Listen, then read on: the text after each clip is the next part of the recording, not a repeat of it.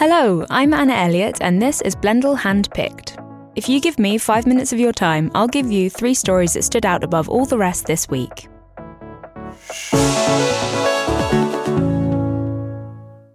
My first story today is a real must read, the likes of which don't come around that often. It's from Austin Ramzy and Chris Buckley in the New York Times, and it reveals the existence of leaked documents from the Chinese Communist Party that expose the ruthless plotting behind China's detention of 1 million Muslims in prison camps. The Times obtained 403 pages of government papers from an official within the Chinese government that provide evidence of a merciless conspiracy to deprive the Uyghur ethnic group of their freedom. And the leak itself also suggests that the government isn't as united behind the policy as we may have thought. The Times is calling this the most significant leak from inside the Chinese government in decades, and it's not hard to see why. It paints a clear picture of President Xi Jinping's involvement, it exposes the hidden machinery behind the detentions, and it also includes a grotesque sort of FAQs sheet that provides the scripted answers government representatives must give when family members of the detained Muslims ask questions like, why can't they come home? It also exposes the mechanics of a sort of point system that was also communicated to those family members. If they misbehaved, complained, or failed to toe the party line, their relatives would stay imprisoned for longer. Perhaps one of the most interesting moments in this piece is its discussion of dissent within the party itself. One particular official, in a crisis of conscience, freed thousands of Uyghurs from camps under his control, and his subsequent prosecution and downfall was spread around the party as a warning to other would be dissenters. No hesitation would be tolerated. Other countries suspected that this brutal internment campaign targeted people for their religion, and now we have the clearest evidence anybody has seen so far that that's true. This is the best information you'll find anywhere on this massive story, and I'd highly recommend sitting down for 20 minutes to read it. It's from Sunday's New York Times, and the link is in the show notes. Next up today is a piece from economist Tim Harford in FT Weekend on what makes a perfect scam and why we fall for them.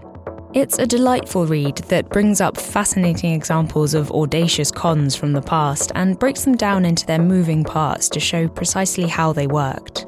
He says, Faced with the right con, we are all vulnerable. And it's vitally important that we understand how these tricks of the past worked so that we don't fall for worse ones in the future. The crux of the story is a sort of myth busting exercise. We sometimes think the reason we fall for scams is that we are easily trusting of people who appear to be authority figures, like someone in army uniform or a self professed doctor in a lab coat. But Harford contends that that's not the real story at all. Sure, appearances matter. Humans are superficial creatures, and Harford's aside about how the height of presidential candidates affects their electability is fascinating, but that's just the front door of the con.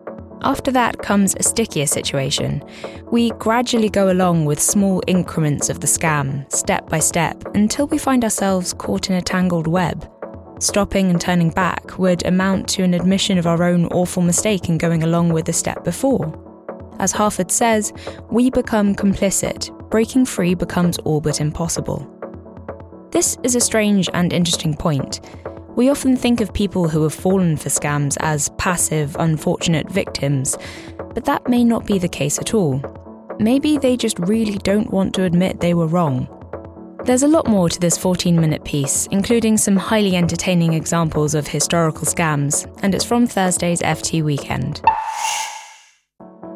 Last up today, I've got a great piece from Anne Tergesen in the Wall Street Journal about what science tells us about how we can prevent dementia. Tergesen pulls together recent studies to show that you have more control over your cognitive health than you might think. At the moment, the answer isn't medication, it's lifestyle changes that should ideally occur as early as possible to minimize your risk of developing the degenerative disease. In fact, a recent report in the medical journal The Lancet showed that around 35% of dementia cases could be prevented if certain steps were taken earlier to change the patient's lifestyle and even those genetically predisposed to the disease can improve their chances. It's all about adopting a package of behaviours long before symptoms occur, but it's never too late to start. And Tergesen goes on to walk us through the main areas where we can have a real effect on how our brain health develops. From blood pressure control to exercise to sleep, this piece explains the science behind why each factor affects our chances of developing dementia. Sleeping well may decrease deposits of proteins in the brain that scientists have linked with the disease. Undertaking more mentally stimulating tasks can promote the growth of new neurons. And eating more berries and leafy green vegetables could further protect your brain health. That's just a taster of the behavioural factors out there, and the more you adopt, the better your chances are of preventing dementia. Check out the full 10 minute piece in Monday's Wall Street Journal. Thanks for joining me for this week's top stories. Check out the show notes for the links to the articles, and if you want to read more, you can go to blendle.com and subscribe to the Daily Digest newsletter, which we send out at 8am Eastern. If you want to get in touch with your thoughts on the show, you can email me at editorial at blendle.com and you can follow us on Twitter at blendle. Thanks for listening, and I'll see you next week.